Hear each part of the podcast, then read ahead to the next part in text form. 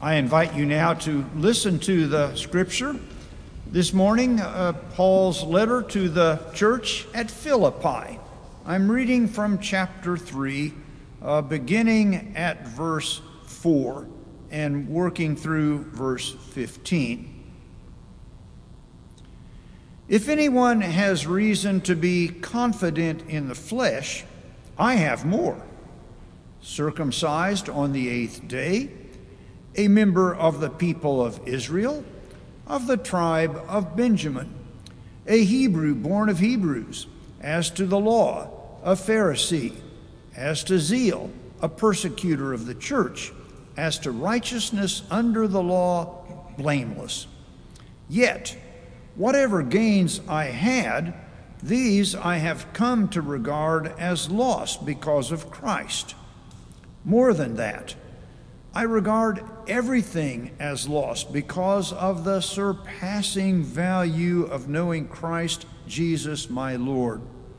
For his sake, I have suffered the loss of all things, and I regard them as rubbish in order that I may gain Christ and be found in him, not having a righteousness of my own that comes through the law, but one that comes through faith in Christ, the righteousness from God based on faith.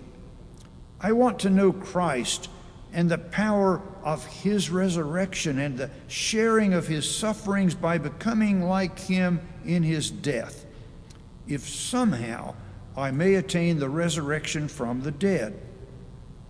Not that I have already obtained this or have already reached the goal, but I press on to make it my own, because Christ Jesus has made me his own. Beloved, I do not consider it that I have made it my own, but this one thing I do, forgetting what lies behind and straining forward to what lies ahead, I press on toward the goal for the prize of the heavenly call of God in Christ Jesus. Let those of us then who are mature be of the same mind, and if you think differently about anything, this too God will reveal to you. This is the word of God for us, the people of God. Thanks be to God. For me, this passage from Philippians has been formative most of my adult life. I can still remember the, the day forty-five years ago when Anthony Campolo, preaching as only Campola could, preached on this powerful text of Paul forgetting what lies behind, straining forward to what lies ahead, forgetting the past, counting all of it rubbish for the surpassing value of knowing Jesus Christ. Paul pressing on toward the goal for the upward call of the, the, the prize, the heavenly call of God in Christ Jesus. Campola made that text come alive for me. I want that text read at my funeral. It is that kind of a formative text in my life. Uh, there's a sense in which I, I say only half tongue-in-cheek that Paul may have been the first Methodist. This, this text about, you know, uh, striving for holiness and godliness every day, Uh, getting closer and closer to God. That's, that is all Methodist theology. And, and yet in Paul, uh, and this is not always true for Paul, but Paul is so humble in this text. He says uh, repeatedly, I haven't made it my own yet. I haven't gotten there. I, I don't consider that I've gotten there. I'm making it my own. I'm striving for it. I'm pressing forward. What a thrilling text that has always been for me. I found myself this week humming a, a hymn from the old Cokesbury hymnal Hymn number one hundred twenty-seven it is. I, I don't know whether you noticed, those of you who watch these uh, services carefully, I couldn't help it. I had to bring my little brown Cokesbury hymnal and sing out of it today. Back when we Methodists used to have evening church, we knew most of the hymns in here by the page number. And you just called out one twenty-seven, and everybody knew you're getting ready to sing, "I'm pressing on the upward way. Uh, new heights I'm gaining every day. Lord, plant my feet on higher ground." I, I, is that appealing to you? Not evening church, not the Cokesbury hymnal. Is that text appealing to you? This, this idea of, of pressing on and striving to get closer to, to who God wants me to be and how I can get there. I, I realize this, that I look back on my Christian life that I've not pressed on with the same intensity every day. There have been days that I've really accelerated, and there have been days I've dragged my feet. There have been some days I've moved forward, and others that I almost feel like I've taken steps backward. There have been times that that I haven't even planned, where there have been intense bursts of spiritual growth, and other entire seasons where it feels like I, uh, the field has lain fallow and that nothing at all has been growing. But all along, over the years, uh, this text has come back to me over and over again.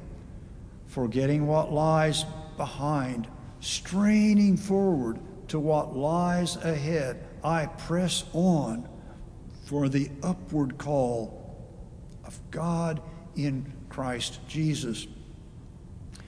And as this text has come back to me again this week, it has come back to me, as the Bible often does, in different ways, depending on what is going on in your life.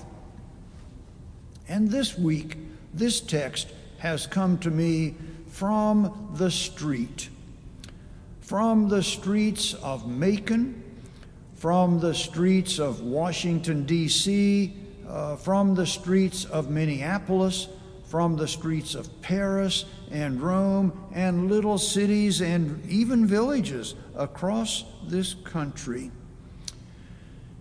And this text reminds me that not only are we to be straining forward in our individual Christian lives, of course we are, but that there is a dimension of Christianity which is also a social and a corporate dimension. And as I have heard this text, I'm hearing uh, the people in the streets saying, "I'm straining forward, I'm pressing on for that upward call, for that higher ground that God is leading us to as a nation." Are, are you feeling any of that? Is, is any of that happening for you?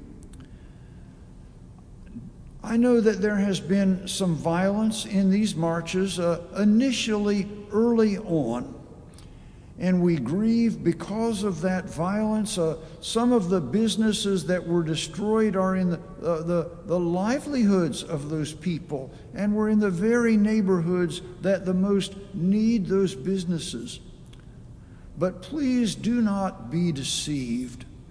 Most of the marches, the vast, overwhelming number of these marches, have been peaceful, thoughtful, careful, lawful protests, the sounds and the cries of a people wanting our nation to be better than what we are and to live up to that higher ground that represents uh, the Declaration of Independence and the U S Constitution, and uh, even represented, of course, in our Bibles.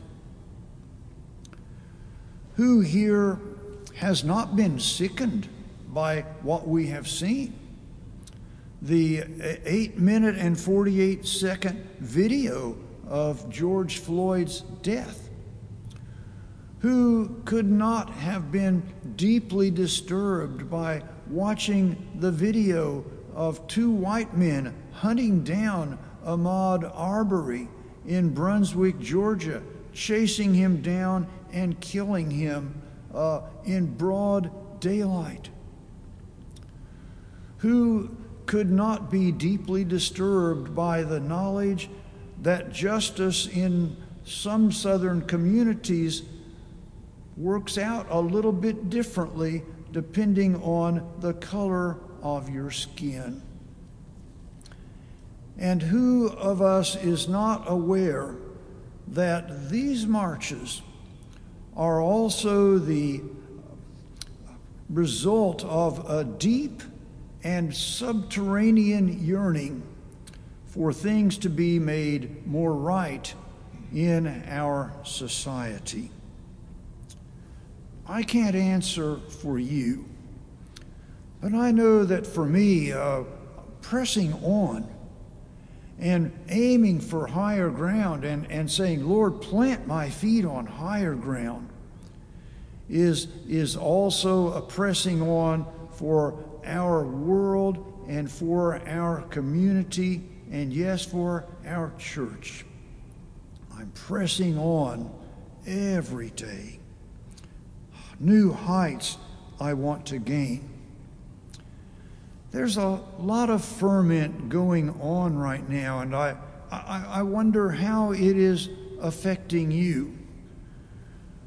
Are you feeling a, a, a sense of excitement and anticipation for what can be?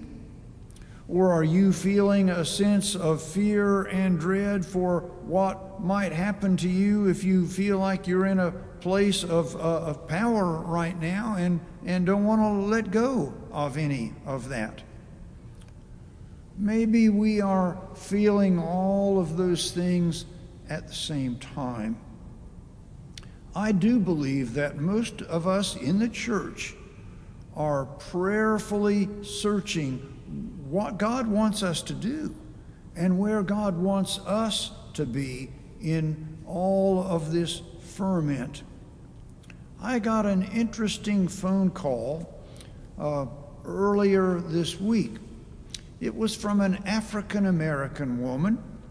She, in her prayer time, she's a Christian, in her prayer time, uh, she felt like God was saying to her, you need to broaden your circle. You need to start talking to and listening to some people who are different from you. Well, somehow or other, she thought of me, and she contacted me. And we had a thirty minute conversation about the things that are going on in our nation. It was a powerful and a beautiful and a moving conversation. I, I, I'm not saying that that our conversation, hers and mine, made any difference in our world. But this is one thing that I believe, that the God who prompted her to call me is prompting a whole lot of people right now around our country. And some of them are going out and marching, but there are a whole bunch of other people, I believe, who God is prompting to do just exactly what she did. Get a little bit outside your comfort zone. Find a way as a Christian that you can talk to somebody that you won't normally talk to and listen to somebody who can tell you some things different than the echo chamber you might be in. My wife and I watched the twenty nineteen movie Just Mercy last week. I hope you've watched it. If not, cue it up and watch it tonight. Um, it's a powerful movie. You can get it for free. I hope some of you are perhaps uh, reading things that you have put off reading. The New York Times bestseller list right now is full of books that have risen to the top, all of them about our country and dealing with race, Some of them are brand new books, others are books that were written decades ago. But all of them helping Americans, and a, a great deal of us apparently, are reading things that can open our minds. I am reading uh, The New Jim Crow. It is a book about racism and mass incarceration. I'm only on about chapter two or three. Don't worry, I'm not going to report to you what I've been reading. I will say that I may or may not agree with everything that is written in that book, but that's okay. I want to read, I want to be informed, I want God to open my mind in new ways. I'm pressing on uh, to higher ground.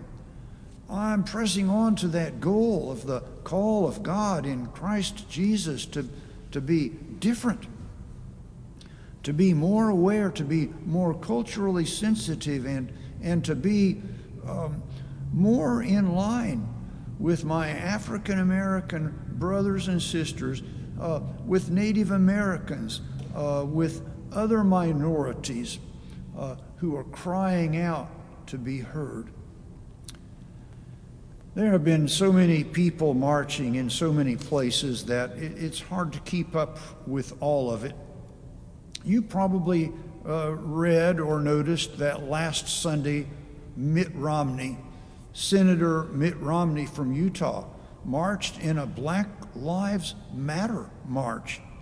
It was the most amazing thing to see. And as the reporter walked down the street with him and held the microphone up to him, he had his mask on, and, and asked him, "Why are you here?"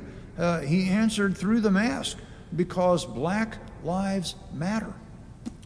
What a powerful statement that was coming from him. But what else you, what you may not have known, and what I find even more interesting, is about the group that he was marching with. I wanted to find out about them. I did some research on that group. He marched with two thousand Christians. These are not just your run-of-the-mill people. These are two thousand Christians who were marching two miles to the White House. And I want to say something else about this group. These were not your liberal, Episcopalian, and Unitarian Christians. Excuse me, uh, Unitarians and uh, Episcopalians, I salute you. I'm glad you're marching. These Christians, however, were noteworthy to me because this group was a coalition of conservative Christians. These were conservative, evangelical, King James Version, N I V Version Christians who carry their Bibles not only to the outside of a church, but carry them on inside a church and there open them and read them. These conservative Christians who say, "We believe in the authority of the Bible," also believe that Black Lives Matter. Folks, there's a tipping point that we are reaching in our country when that group of our brothers and sisters in Christ are singing Amazing Grace, walking down the streets of our public cities, and saying, "Black Lives Matter." I consider that to be God's movement of the Spirit, and I can imagine that group singing, "Lord, Uh, lift me up and plant my feet on higher ground." I know that there are some who are bothered by the phrase "Black Lives Matter," and that those people, and, and I can understand this, uh, uh, want to insist that all lives matter. And of course they do. Jesus died for all of us. Thank you, Lord, and hallelujah. Yes, all lives matter. But I'd like you to think about it like this for just a second. Let's pretend that you have a broken arm, and you go to your orthopedist and you say, "I'd like my arm repaired," and your orthopedist says, "Well, all bones matter." Well, that's true, but you haven't come to talk to him about all bones mattering. You've come to him because there is one particular bone that needs attention.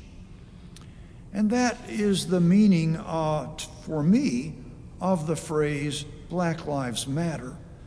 That in a country where all of us do matter, when one part of the body is hurting, that's the part that we focus on. And I'm quite convinced that were Jesus here with us physically today, that we would have found him in that march alongside those two thousand Christians. Let me finish with a few reflections on kneeling. There's been a lot of talk about kneeling these days, and a number of people have knelt for eight minutes and forty-eight seconds in remembrance of uh, George Floyd's death. I wrote a post on Facebook a few days ago about kneeling, and when I did, I heard back from a dear friend of mine, another Methodist preacher named Eddie. Eddie and I love each other. Eddie wears one of the biggest cowboy hats I've ever seen. The only thing bigger than his cowboy hat is his smile. Eddie and I love each other. We don't agree on a whole lot of things. Eddie says one of the reasons he loves me is because I'm one of the only liberals that doesn't call him a racist or a homophobe. I hope he has some more liberals who don't do that to him. I love Eddie because he is a sincere, genuine Christian with a deep faith, and when Eddie gives you a hug, you know you've been hugged. So Eddie and I are talking on Facebook about kneeling, and probably not completely agreeing even on that. But he and I both agreed on one thing, that when this virus is over, we're going to meet together, and we're both going to get on our knees, and we're going to pray with each other, and we're not going to be socially distanced. There used to be a time when we Methodists got on our knees more than we do now. When I was a young preacher, the communion liturgy had the preacher on his knees during the communion service, praying a prayer of humble access before the altar. We don't do it that way anymore. We Methodists used to receive communion on our knees, and we don't do that so much anymore either. But I am grateful that at Mulberry, here, when we do receive communion by intinction, standing, that we can walk up to this altar, and around this altar, which I never pass up on an opportunity, to come up here and get on my knees and humble myself before God in prayer. And so I said to Eddie, we're going to pray together, and we're going to get on our knees together, because there may be things that we differ on, but the fact that we love the Lord and we can pray together is powerful and awesome, and we will both be praying for higher ground. So as I get ready to end th these words today, I I'm going to tell you in advance that when it comes to prayer time today, I'm going to move this microphone out just a little bit, and I'm going to pray on my knees. And while I am moving this microphone out, wherever you're sitting, maybe you'll get on your knees as well. And even though we're not in the same room together, our hearts will be together, and our knees will both be on the floor, and we'll both be praying, Lord, put our nation on higher ground, put me on higher ground personally. Let our church and our world be on higher ground together. I'm, I'm pressing on. I'm pressing on to higher ground. Come on, let's go together. Let's be God's people in this Christian nation. Amen.